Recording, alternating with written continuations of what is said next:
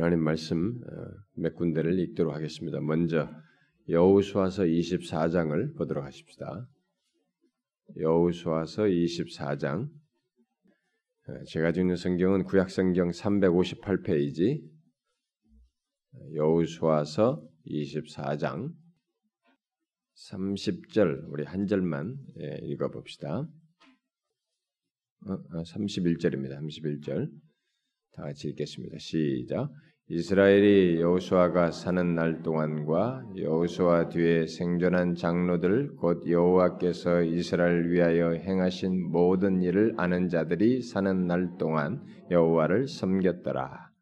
여러분 뒤로 가시면 그 바로 사사기 2장을 보십시다.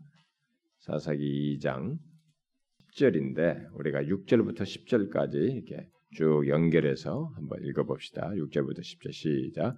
전에 여호수아가 백성을 보내매 이스라엘 자손이 각기 그들의 기업으로 가서 땅을 차지하였고 백성이 여호수아가 사는 날 동안과 여호수아 뒤에 생존한 장로들 곧 여호와께서 이스라엘을 위하여 행하신 모든 큰 일을 본 자들이 사는 날 동안에 여호와를 섬겼더라.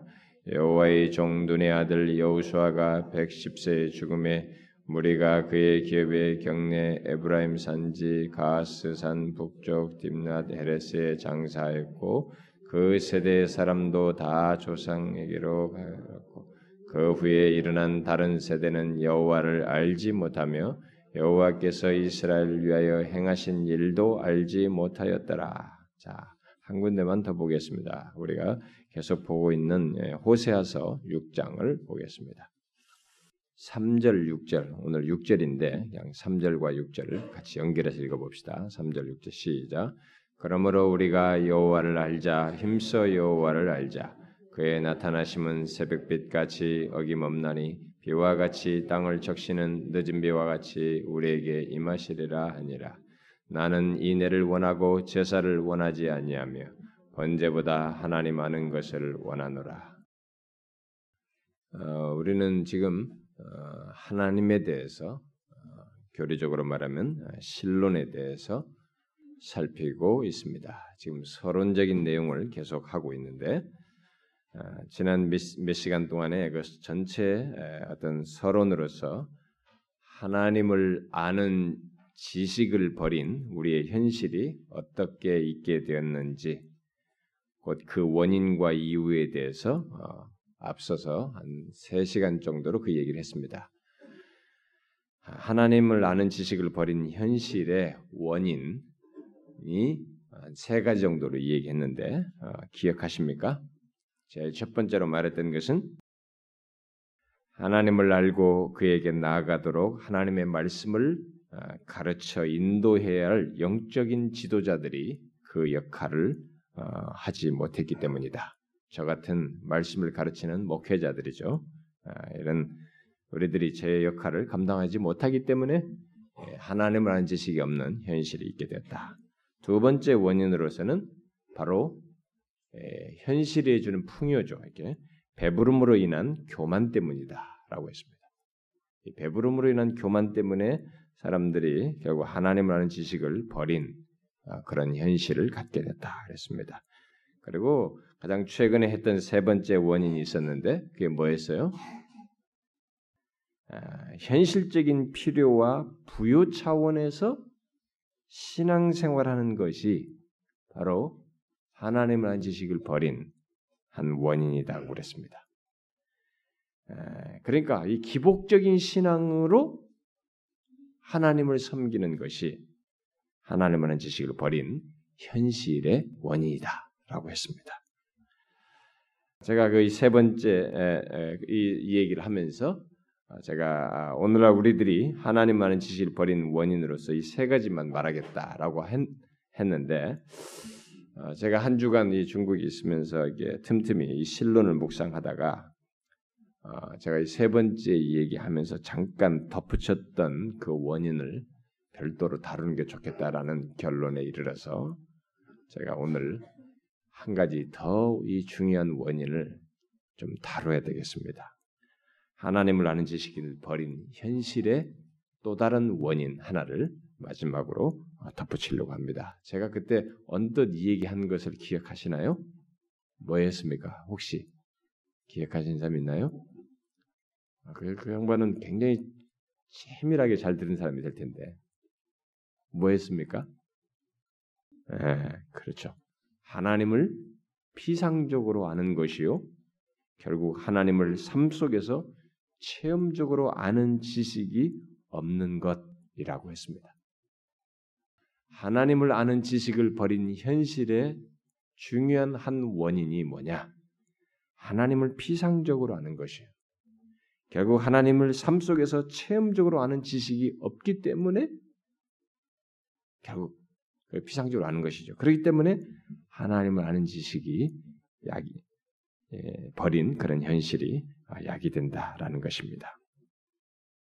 자, 오늘 이 문제를 얘기하려고 합니다. 오늘 하나님 아는 지식이 지식이 없는 현실의 또 다른 중요한 원인으로서 우리는 이 문제가 실제로 성경과 역사 속에서 사실이라는 것을 어, 보게 됩니다. 하나님을 아는 지식이 없는 현실과 그 시대를 잘 보게 되면 어, 성경에 기록되거나 과거의 교회 역사나 마찬가지입니다. 우리 현실이나 잘 보면 그 배경에 하나님을 실제로는 모른다고 할 정도로 하나님에 대한 지식이 피상적인 것을 보게 됩니다. 그야말로 하나님을 삶 속에서 알고 경험하는 것, 곧 하나님과의 체험적인 관계를 알지 못하는 듯이 뭐 그런 것을 잊은 듯이 하나님에 대한 지식이 그야말로 지식 수준에서 머무는 그런 현실을 보게 돼요. 아, 우리는 그것을 대표적으로 오늘 읽은 예, 제가 뭐 한 세 군데 읽었습니다만 이런 말씀들 속에서 어, 보게 됩니다. 우리는 오늘 읽은 본문에서 하나님이 어떤 분이신지를 모세를 통해서 들은 아, 들어서 알고 또 삶 속에서 경험했던 광야를 지나면서 또 그런 하나님을 체험적으로 경험했던 여호수아와 그와 함께한 세대가 죽고 그 죽고 난 그 이후에 아, 일어난 다른 세대가 어떠한지에 대한 기록을 보게 됩니다. 여우수아와 그와 함께한 세대가 죽고 난 뒤에 일어난 그 다음 세대는 이전 세대가 하나님을 알고 행했던 것과 다르게 하나님을 아는 지식이 없다고 할 모습과 상태를 드러냈죠. 어? 그야말로 하나님을 피상적으로 알고 행하는 그들의 모습이 기록되어 있습니다. 그것을 우리가 여호수아 24장 30, 31절에서도 말한 것입니다.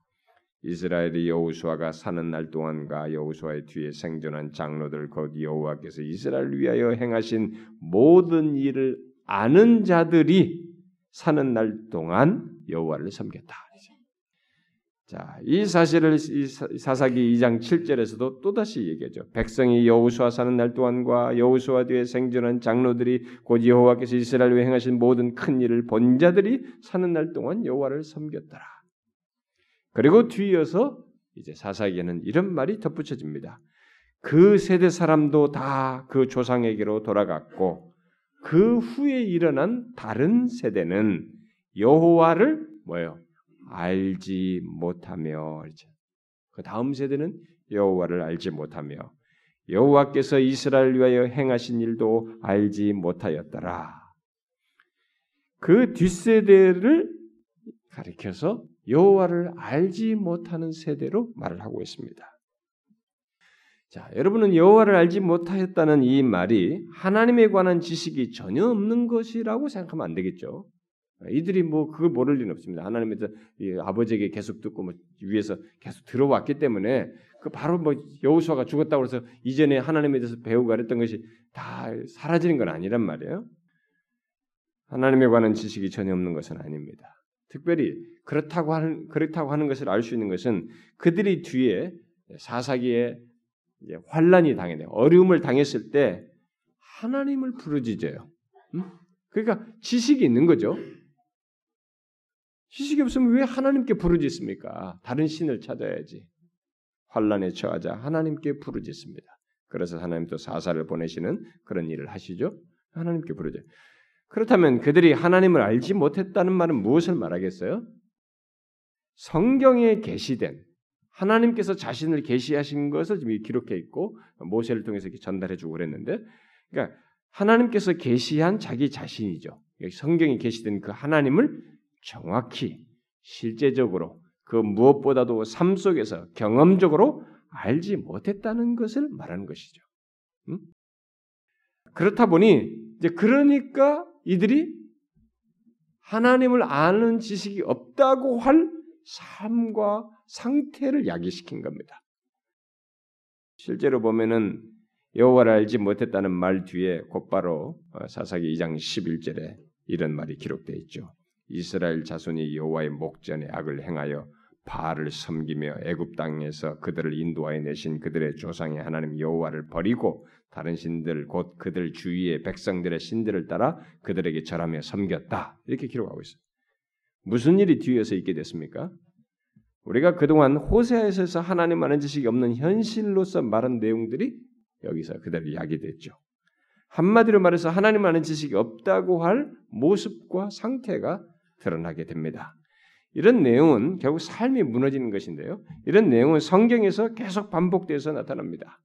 사사기에서 반복적으로 나타나기도 하고 특히 이제 사무엘상 초도 같은 걸 보게 되면 엘리 제사장의 두 아들인 흠리와 비느하스 제사장이 어, 여호와를 알지 못한 자로 성경에 기록되고 있어요.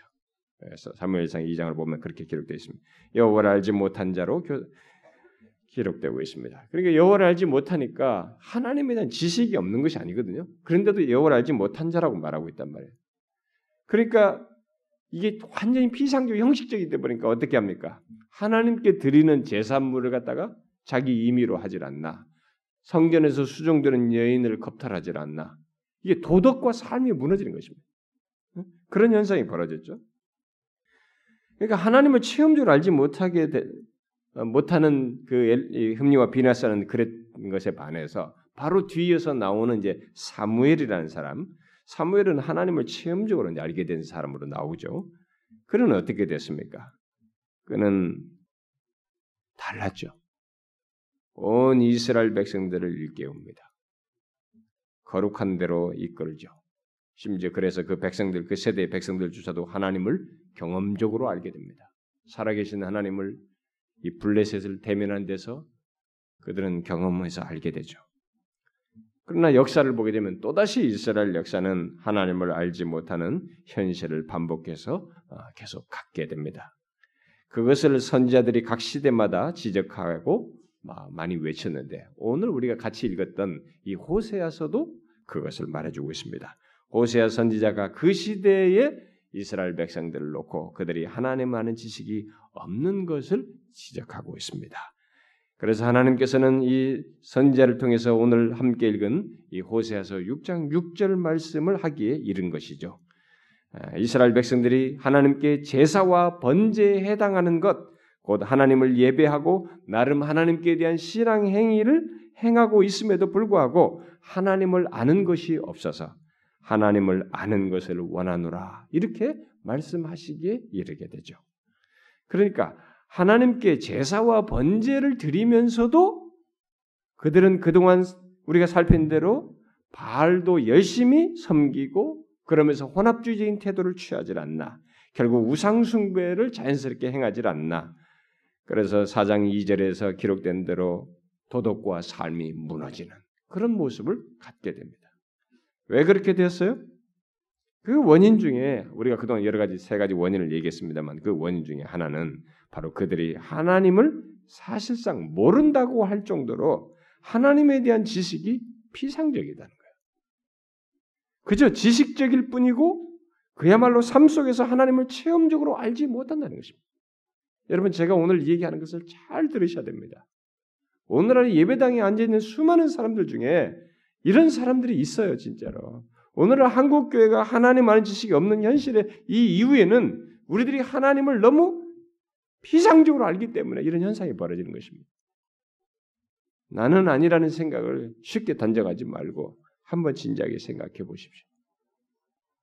분명 이들은 하나님께 제사와 번제를 드릴 정도로 하나님께 대한 지식을 가지고 있었습니다. 우리가 하나님 앞에 예배드려야 줄 알고 예배도 드리고 무슨 제물도 드리고 헌금도 하고 뭘 할 정도로 소위 신앙 행위라는 것을 할 정도로 하나님에 대한 지식을 가지고 있었습니다만은 그 지식은 자신들의 인격과 삶 또는 신앙과 삶을 움직이는 지식이 아니었어요. 호세아 시대 사람들에게 하나님은 그저 전해들은 하나님, 지식의 하나님이었죠. 마치 오늘날 주일학교 학생들이 부모로부터 하나님에 대해서 들어 알고 있는 것처럼. 여러분 소위 모태 신앙이고 뭐 이렇게 해서 부모로부터 자식들에게 야 하나님 믿어야 돼 하나님이 어떤 분이 뭐 많이 주워 들었잖아요.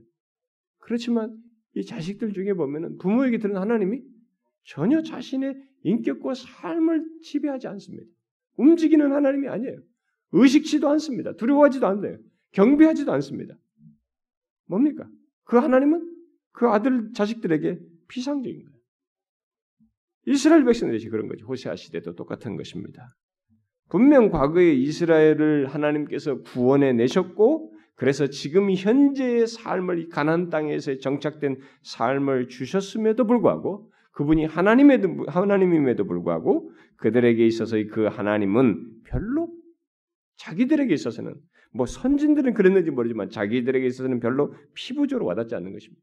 그러니까 우리들도 그런 게 어떤 당신에게서는 하나님이 그런 분인지 모르지만 나는 아니다. 부모님 당신에게서는 하나님이 그렇게 절절할지 모르지만 나는 그 하나님이 그렇게 와닿지 않는 것이에요. 이렇게 체험적으로 알지 못하는 이런 나눔이 있었다는 거죠. 이렇다 보니까 이스라엘 백성들이 하나님과 이방인들이 섬기는 바알 사이에서 별 차이를 못 느끼는 거예요. 하나님이나 다른 신이나 이렇게 하나님에 대한 피상적인 사람들은 별 차이를 못 느끼는 것입니다. 어? 그뭔 차이가 있느냐 이게. 고작 해봐야 내 어려우고 답답한 문제는 해결해 주면 하나님이고 아니면 아닌 것이. 그 수준으로 하나님을 생각한단 말이에요. 그러므로 성경에 계시된 그 하나님을 바르게 풍성히 알지 못하였고 체험적으로 알지 못하게 될 때 자연스럽게 갖게 되는 모습은 하나님을 아는 지식이 없는 상태를 갖게 된다는 것입니다. 제 말을 잘 이해하셔야 됩니다. 누구든지 마찬가지입니다. 기독교는 하나님을 지식적으로만 아는 것을 두고 기독교라고 말하지 않습니다.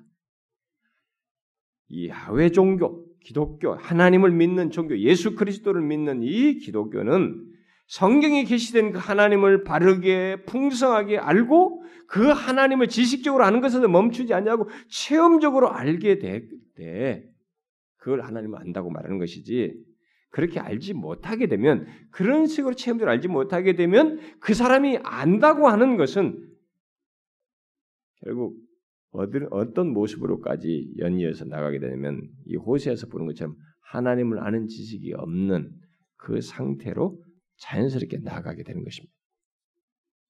이런 면에서 하나님을 지식적으로 안, 지식적으로만 아는 것 또는 비상적으로 아는 것은 하나님을 아는 것이 아닙니다.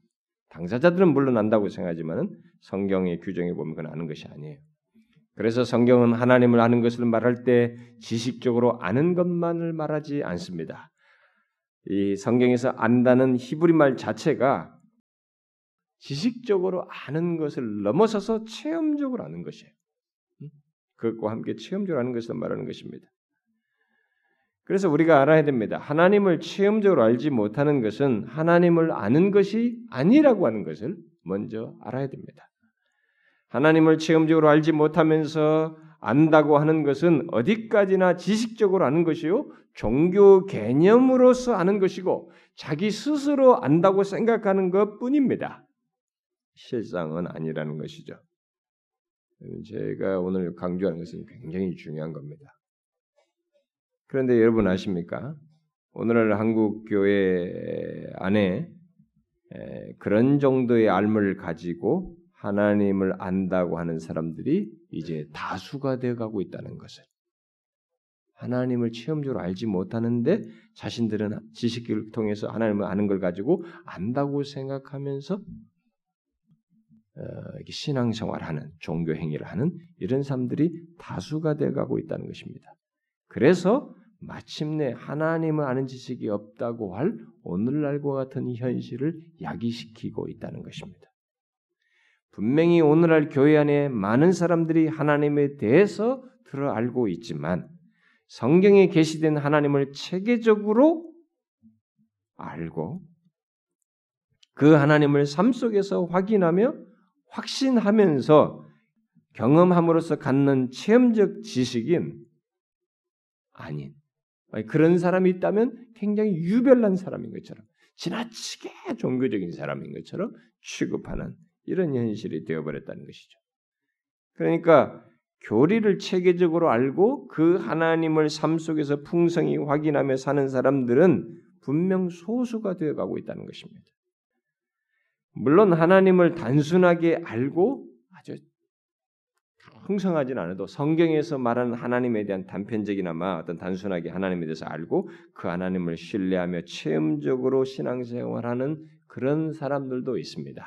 어, 배움이 없고 또 연, 연세가 드시고 그래서 그런 사람들도 얼마든지 있을 수 있습니다. 그러나 오늘날 우리 한국 교회의 대세는 하나님은 우리에게 복 주시고 현실을 해결해 주시는 하나님 바로 그 하나님께서 내가 현실을 해결해 줬다고 하는 차원에서 그런 경험을 하는 것 안에서 하나님을 체험적으로 아는 것으로 말하는 사람들이 다수예요.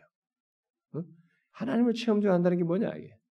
내가 기도했더니 이거 응답해 줬더라 이게. 내가 답답해도 문제를 했는데 이거 해결해 줬더라 이게. 그 기복적인 경험 속에서 하나님을 경험한 걸 가지고 하나님을 체험적으로 하는 것 정도로 취급하는 경우가 허다하다 이 말입니다. 어쩌면 목사들부터가 하나님을 체험적으로 아는 것을 그 정도로 생각하고 가르치고 있는지도 모릅니다. 왜냐하면 기복적인 설교를 많이 하니까요. 그것이 아니면 앞에서 어, 신비주의적인 체험을 하는 것이나 뭐 어떤 방언이나 뭐 예언 은사 등을 갖는 것을 가지고 하나님을 체험적으로 아는 것으로 여겨서 그쪽으로 이렇게 내모는 이게 우리의 현실입니다. 그러나 그것은 오늘 본문 이 호세아서 6장 6절에서 하나님께서 그의 백성들에게 내가 제사와 번제보다 인애를 원하고 여호와를 아는 것을 나를 아는 것을 원한다고 말하는 그 의미가 아니에요. 오늘 우리들이 생각하는 그런 것은 이 말씀에서 말하는 것이 아닙니다. 하나님을 아는 것은 계시된 하나님을 바르게 아는 것.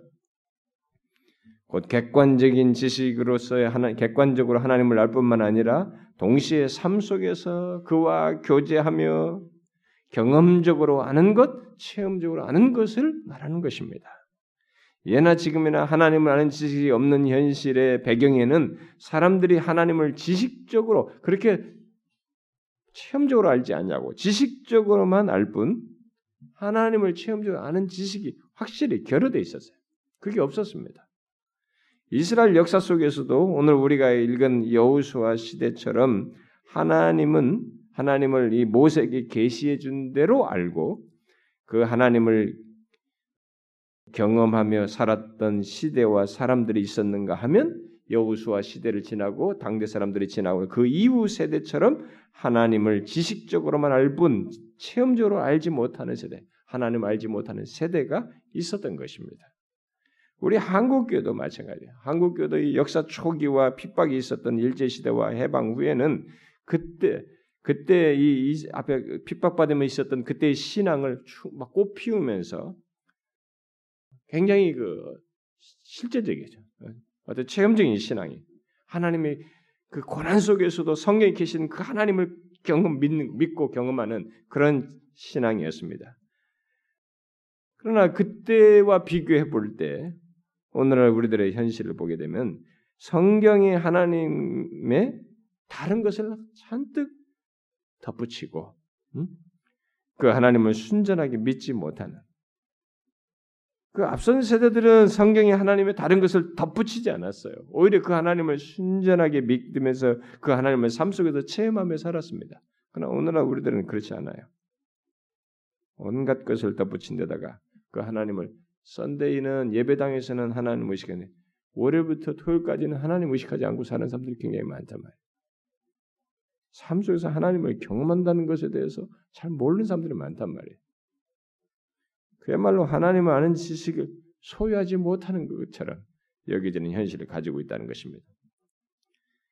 그야말로 여기 마치 사사기 2장 10절에서 말하는 것처럼 여호와를 알지 못하는 다른 세대가 지금 우리에게 이게 세대 교체로 다음 세대로 지금 등장하는 게 바뀌고 있는 그런 현실이 아닌가. 어쩌면 여호와를 알지 못하는 다른 세대가 다수가 되지 않았는가? 아니면은 거의 그 세대로 바뀐 것은 아닌가 할 정도로 우리들이 지금 하나님 아는 지식이 피상적입니다.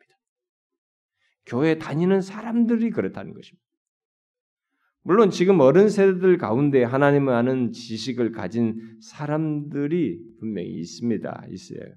그렇지만 그들은 이제 분명히 소수가 되어가고 있다는 것입니다.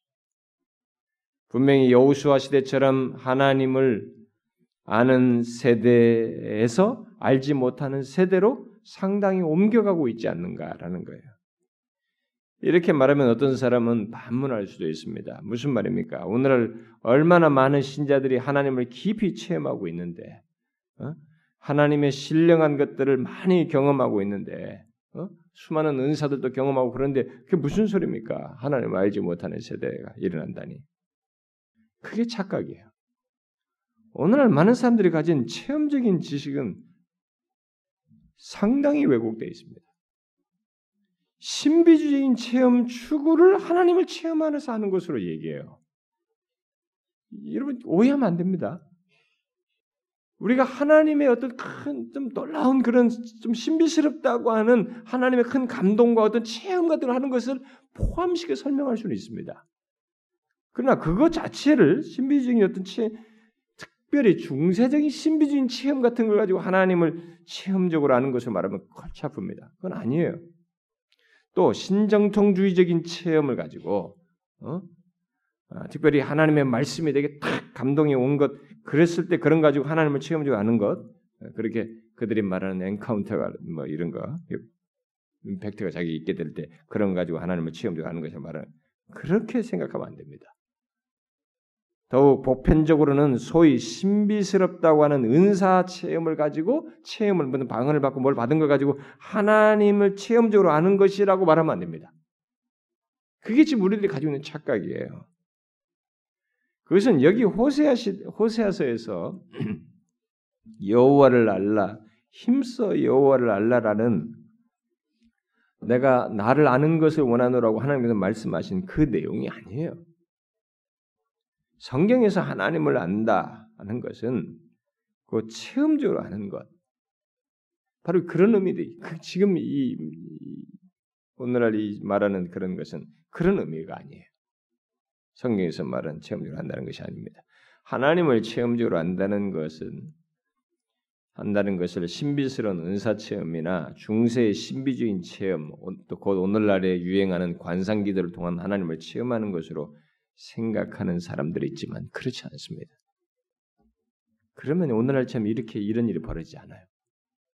성경이 말하는 대로 하나님 아는 경험을 하면 여러분 사무엘 시대도 하나님을 아는 사무엘에 의해서 그들이 경험했을 때 이스라엘 백성들이 40년 동안 사무엘 통치 아래서 다스림 아래서 평화를 누리면서 살아계시는 하나님을 아는 세대로 보냈어요.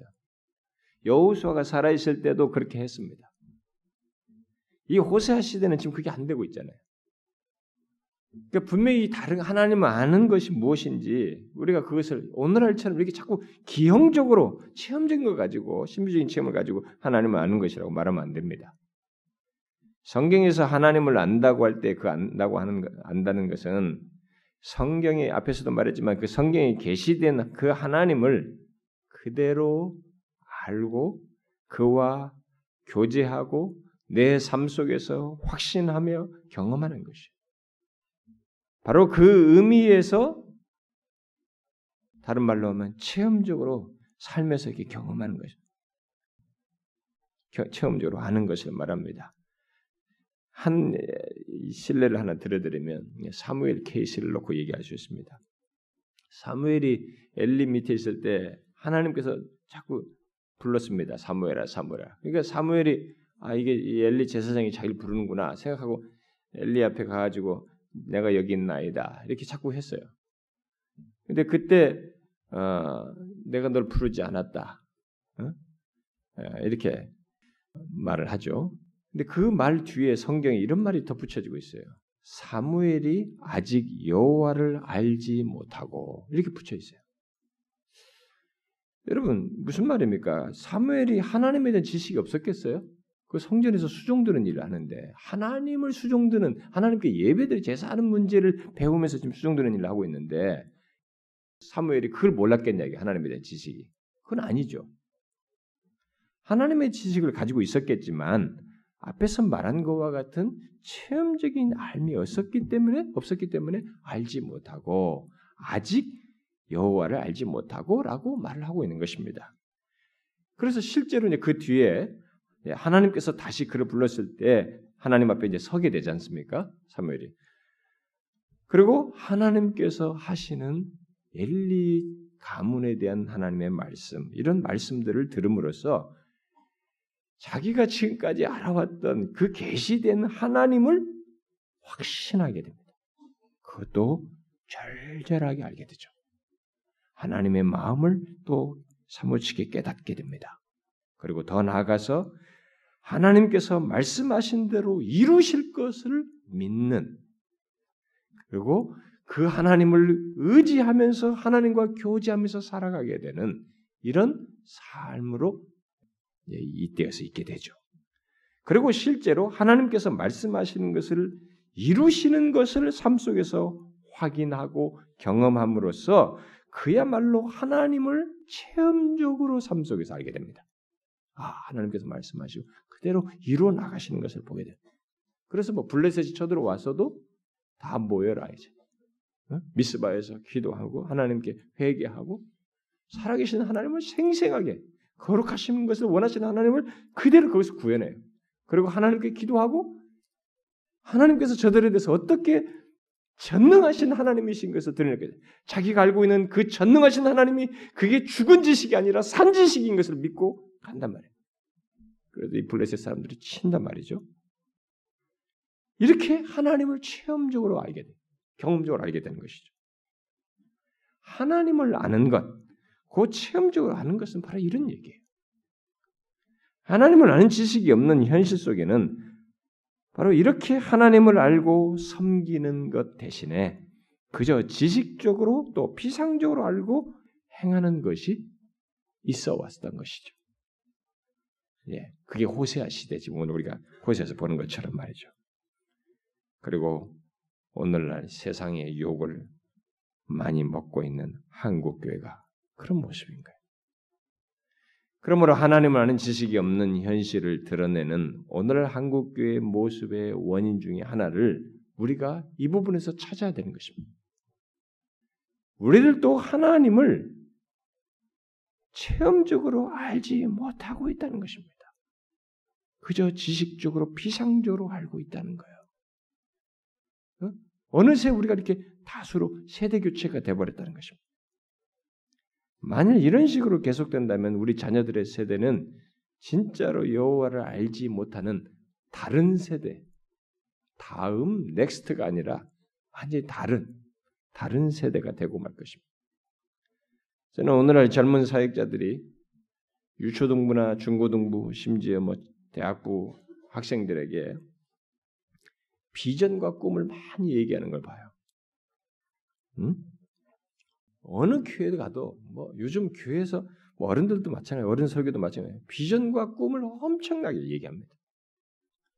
말하면서 세상에서 성공함으로써 하나님께 영광 돌리고 뭐 세상에서 부자가 되어서 뭐 선교 많이 하고 주의 일 많이 하는 것을 이렇게 미화시켜서 그렇게 하면 하나님께 잘 어, 자기 인생을 드리는 것처럼 이렇게 성공주의를 마치 성경의 가르침이고 복음인 양 이렇게 미화시켜서 가르치는 것을 듣게 됩니다. 그러면서 하나님의 반대로 그러면서도 하나님 자신에 대해서는 특히 이 땅에 육신을 입고 오신 하나님 자신 예수 그리스도에 대해서는 상대적으로 그 꿈과 비전에 비해서 비중이 덜해요. 덜 가르칩니다. 여러분 이런 풍토를 한번 보세요 우리가. 이게 벌써 그 야기시키는 거예요. 하나님 아는 지식이 없는 세대를 만드는 현재적인 증거물들이에요 이게. 하나님을 알게 해야 되거든요. 체험적으로 알게 해야 되는 것입니다. 저는 그 사역자들부터 그렇지 못하는 것이 계시된 하나님을 그대로 알고 확신하지 못하기 때문에 그리고 그 하나님을 자신들이 삶 속에서 그 하나님을 생생하게 교제하지 못하고 경험하지 못하기 때문에 그런 거 아닌가 이렇게 생각이 돼요. 물론 어른 세대라고 크게 다른다고 생각지는 않습니다. 왜냐하면 그런 가르침을 주도하는 사람들이 어른들이기 때문에 문제는 오늘날 어른이든 자녀들이든 교회 안에 있는 많은 사람들이 하나님을 왜곡되게 알거나 지식적으로 또는 피상적으로 알 뿐 체험적으로 알지 못한다는 사실이에요. 그리하여 결국 호세아 당시처럼 하나님을 형식적으로 믿고 유익 개념을 따라서 하나님을 믿으려고 하고 그런 식으로 믿다 보니까 하나님과 바알 사이의 차이를 못 느끼듯이 하나님과 세상 사이의 별 차이를 못 느끼면서 여기도 취했다가 저기도 취했다. 그래서 도덕과 삶이 무너지는 현실이 드러나고 있다고 봅니다. 여러분, 이 원인을 우리가 가볍게 생각하면 안 됩니다. 이것은 아주 중대한 문제예요. 그러면 질문할 수 있겠습니다. 그러면 이런 상태에서 곧 하나님을 체험적으로 알지 못하여 결국 하나님 아는 지식이 없다고 할 현재 상태에서 그럼 어떻게 해야 되냐? 뭐 답이 뭐냐? 다른 것 없습니다. 이 호세아서를 가지고 얘기하자면 호세아 선지자가 우리가 6장 그 봤습니다만 6장 1절과 3절에서 말한 대로 여호와께 돌아가는 것이 여호와께 돌아가는 것이요 여호와를 다시 아는 것입니다. 그야말로 힘써 여호와를 다시 아는 것밖에 없습니다. 하나님을 아는 지식이 피상적인 사람에게 다른 길은 없어요. 하나님을 다시 제대로 아는 것입니다. 그분을 체험적으로 아는 것이에요. 하나님을 아는 지식이 없는 상태에서 회복될 수 있는 길은 돌이켜 다시 여호와를 아는 것밖에 없습니다. 하나님께서 호세아서 6장 6절에서도 그것을 말하죠. 제사와 번제라는 외적인 것보다 이내를 원하고 하나님을 아는 것을 원한다고. 그것밖에 없어요. 우리는 다시 하나님께서 원하시는 것, 곧 하나님을 아는 것, 그야말로 하나님을 체험적으로 아는 것으로 아는 것을 가져야 합니다. 그 아는 대로 나아가야 됩니다. 여러분 아십니까? 요즘 한국 교회 안에 우리 시대의 그 혼란과 이 타락에 대한 이런 게막 그 젊은 세대들은 아무래도 젊은 목회자들은 막 그런 대한 젊은 때는 의분이 있잖아요. 예, 그런 것이 막 눈이 뜨니까 의식이 깨어나 가지고 우리 시대 이런 교회 혼탁과 이 타락에 대한 대안으로 개혁주의 또는 개혁파 정통주의의 이런 그, 그 개혁파 전통이 회복되는 것을 어, 쪽으로 이제 마음이 바뀌어 가지고 개혁파 전통이 회복되는 것에 관심을 갖고 종교개혁과 청교도 전통에 대한 관심을 많이 갖는 일이 한 일단의 무리들에게 생겨났어요. 그래가지고 그런 것에 대한 세미나도 열고 뭐 다수는 아니지만은 세미나도 열고 막 거기에 관련된 책들도 많이 소개되고 또 심지어 많이 출판도 되고 어, 요즘 많이 출판됐죠. 벌써 몇십 년 사이에 많이 출판되고 다각적으로 개혁주의 전통을 불러일으키는 현상이 지금 일어나고 있습니다. 그러면서 어떤 사람들이 이제 뭐 우리 동료들도 막 그렇습니다만은 교회들이 이제 교리 교육, 어? 교리 교육을 이렇게 잘 가르치는 교육의 중요성을 깨닫고 교리 교육도 시키고 또 열심히 예, 예, 아이들에게 교리 교육을 시키려고 하는 이런 시도들을 하고 있습니다. 그래서 요즘 시중에 나오면 하이델베르크 교리문답 같은 책도 요즘 최근에 강론을 해가지고 책으로 나오고 번역도 되고 웨스트민스터 신앙고백서 이런 것들이 다시 책으로 많이 출판되는 이런 현상을 보이고 있습니다. 또 이 개혁주의 전통에 눈을 뜬 신학생들과 젊은 목회자들이 그런 것에 관련된 책들을 부지런히 읽고 함께 자기들끼리 스터디도 하고 또 교회 청년들이나 또 성도들을 같이 막 독서 그룹을 만들어서 자기들끼리 독서 그룹도 있고 막 성도들과 독서 그룹을 해서 같이 책 읽고 보급하면서 막 그쪽에 관심을 불러일으키고 있습니다. 청교도 개혁주의 전통, 뭐 개혁파 정통주의 뭐 이런 거. 이게 분명히 좋은 현상이에요. 이것은. 근데 저는 한 가지 우려를 가지고 있습니다. 과연 이렇게 긍정적이 현재 이 긍정적이라고 할 수 있는 이런 추세가 하나님을 아는 것이 없는 현실에 대한 대안이 될 수 있겠는가라는 거예요. 저는 거기에 대해서 한 가지 의문을 갖고 있어요. 이런 의문을 갖는 이유는 개혁주의 청교도들의 관심을 갖고 그들에 대한 책을 열심히 읽고 공부하는 것 자체가 하나님을 아는 것이 될 수 없기 때문에 그렇습니다. 여러분 우리 교회도 잘 정신 차려야 됩니다. 우리도 청교도 뭐 개혁주의에 대해서 정보를 알고 있고 그런 거 많이 알, 말하기 때문에 그런 것에 갖고 뭐 그런 책을 많이 읽고 교리 공부도 하는데 여러분 그것 자체가 하나님을 아는 것이라고 생각하면 큰 착각이에요. 분명히 개혁주의 청교도 전통이 교회 역사를 놓고 보면 이들이 하나님을 아는 지식에 대해서 남들보다 정말 탁월할 정도로 그 비중을 두고 그런 걸 잘 가르치고 뭐 그런 것도 있었습니다. 어? 그래서 그들은 하나님 아는 지식을 도울 좋은 선생들인 것이 맞아요. 그리고 그것을 돕는 그들의 좋은 글들을 우리가 분명히 어, 읽고 배울 필요가 있습니다. 그러나 우리는 그들의 글들을 통해서 얻는 지식을 하나님을 아는 것으로 간주해서는 안 됩니다. 은연중에 그런 착각에 빠져들어가면 안 됩니다. 개혁주의를 좋아하는 사람들 중에는 그렇게 생각하는 사람들이 많아요. 어, 개혁주의 전통과 이런 사람들의 책을 읽고 뭐 교리 공부를 자기가 한 걸 가지고 자기가 하나님을 성경이 말하는 차원에서 하나님 하는 지식을 가지고 있다고 착각하는 사람들이 상당히 많다는 것입니다. 우리 교회 안에도 그럴 수 있는 여지가 있어요, 여러분. 여러분들 중에도 그런 사람이 있다고 저는 봐요. 어? 교리에 대해서 박식한 걸 가지고 자기가 하나님을 아는 지식을 성경이 말하는 대로 내가 하나님을 아는 것을 원하노라라고 하는 그 하나님을 아는 것을 자기가 가지고 있다고 생각하는 오류를 범할 수 있다는 것입니다. 천만의 말씀입니다. 그렇지 않아요. 우리가 자칫 잘못하면 오히려 이런 계획주의라는 이런 것을 지식을 가지고 어, 그것을 하나님 아는 것을 착각함으로써 하나님을 아는 것을 스스로 막을 수 있어요. 과거에 계획파 정통주의가 이 대륙에서 굉장히 그 종교계의 전통에 가지고 계획파 정통주의가 잘 유지됐지만 이 계획파 정통주의 후반기에 이르러서 그들이 남겨줬던 탁월하게 탁월하게 교리 체계를 확립했던 그들이었음에도 불구하고 그들의 말기 후반부 계획파 정통주의 후반기에 와서는 영적으로 메말랐어요. 이상스럽게 교리에 대해서 아주 서로가 경쟁적이다 할 정도로 디테일하게 교리를 막 해석하고 어떤 교리화하고 성경을 해석하고 뭐 이런 것을 체계화하는 작업을 많이 했음에도 불구하고 그런 후반기에 그런 가운데 이들은 영적으로 메마른 것을 경험했습니다. 이상하죠? 교리를 그렇게 더 파고 열심히 체계화하면서 그걸 가르치고 말했는데 영적으로 메마르다니. 그래가지고 교회 역사에 어떤 현상이 벌어진 줄 아십니까? 사람들이 교리를 많이 배우는데 영적으로 메마르니까 이게 이걸 체험하고 싶은 거예요. 어딘가 좀 속이 시원하고 싶은 것입니다. 어? 좀 뭔가 이게 확증 같은 것이 있고 싶은 거예요. 그래서 사람들이 어디로 마음이 오픈됐겠어요?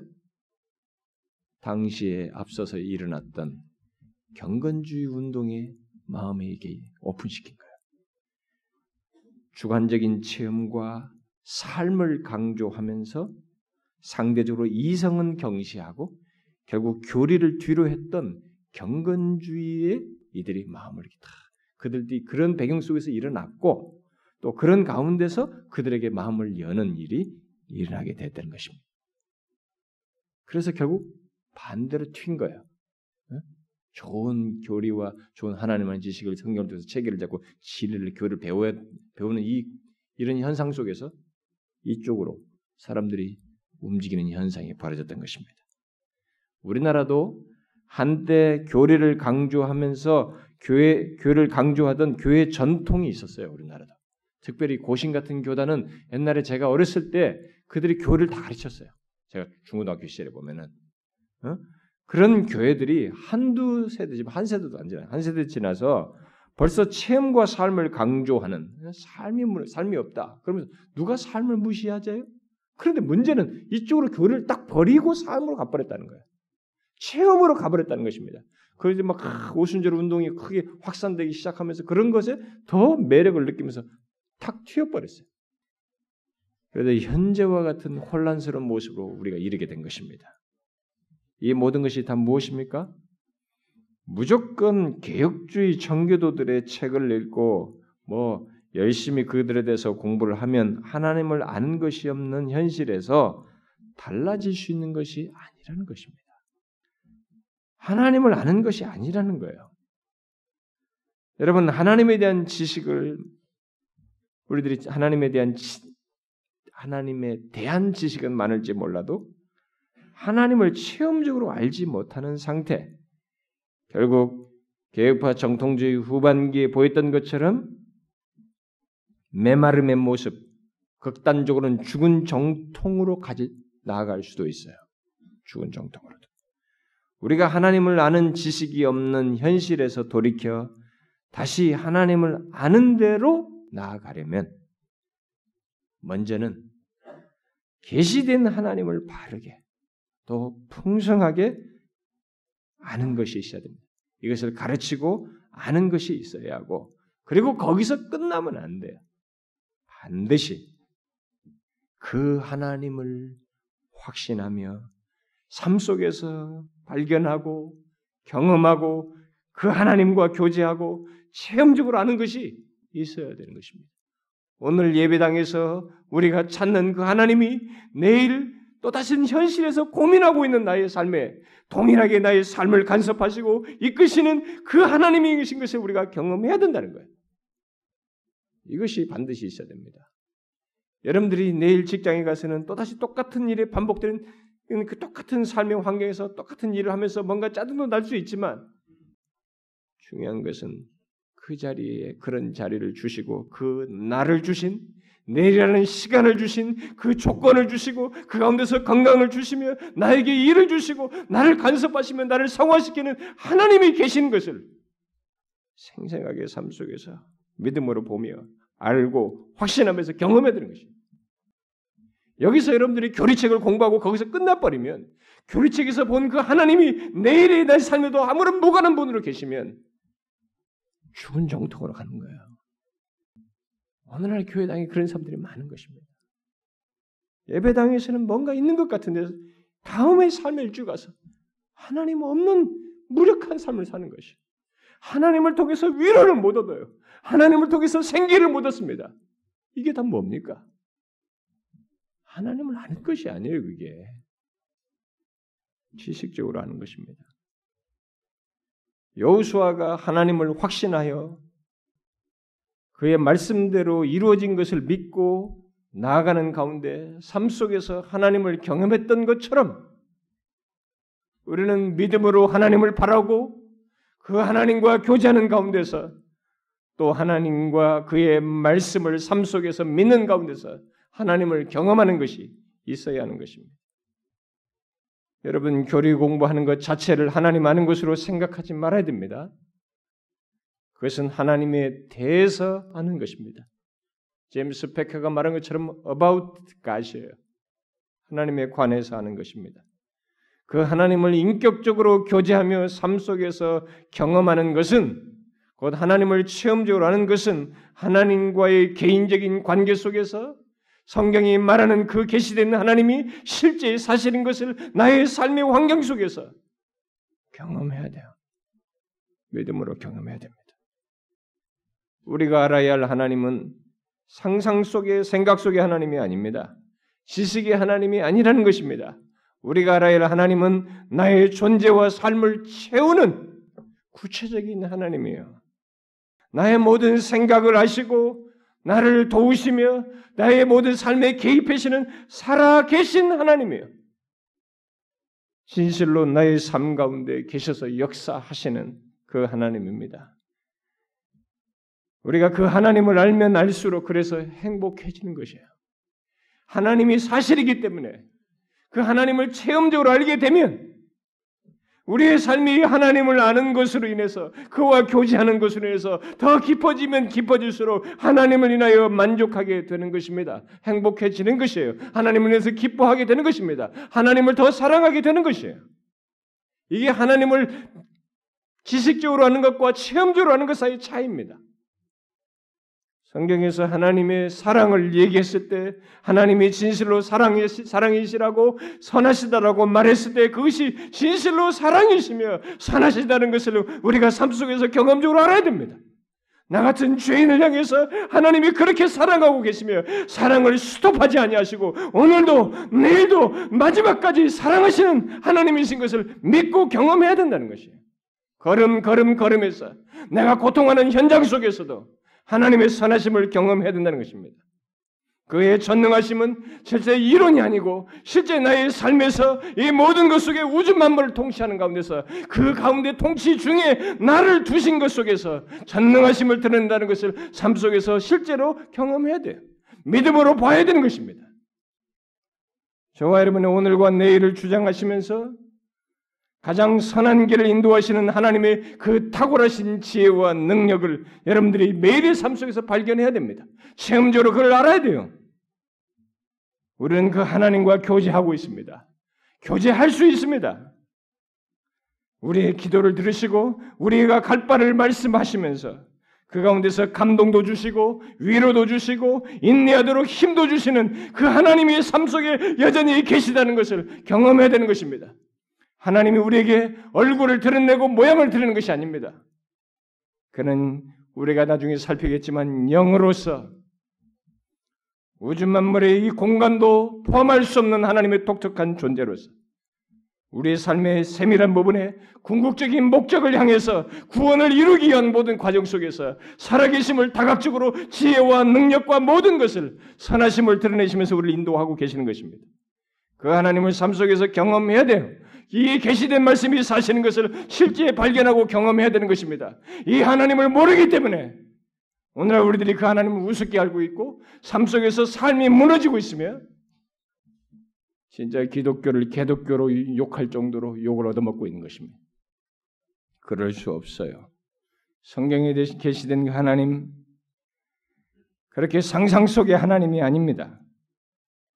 바알과 같은 우상과 견줄 만큼의 그런 존재가 아니에요. 진짜로 우주 만물의 창조자요 주권자이시며 전능하신 하나님이십니다. 우리는 바로 그 하나님을 더 알기를 구해야 되는 것입니다. 힘써 알기를 구해야 됩니다. 단순한 지식으로서가 아니라 체험적으로 알기를 구해야 됩니다. 여러분들이 교리반에서 교리를 배운 이 지식이 거기에 말한 하나님이 어떤 분이시라고 말한 그 내용이 자신의 삶 속에서 확인돼야 돼요. 거기까지 나가야 됩니다. 그렇게 되지 않으면 우리는 하나님 아는 지식을 버린 현실을 계속 만들어갈 것입니다. 여러분의 개인의 삶의 환경 속에서도 그럴 것이고 이 땅 안에서도 전체가 그럴 것입니다.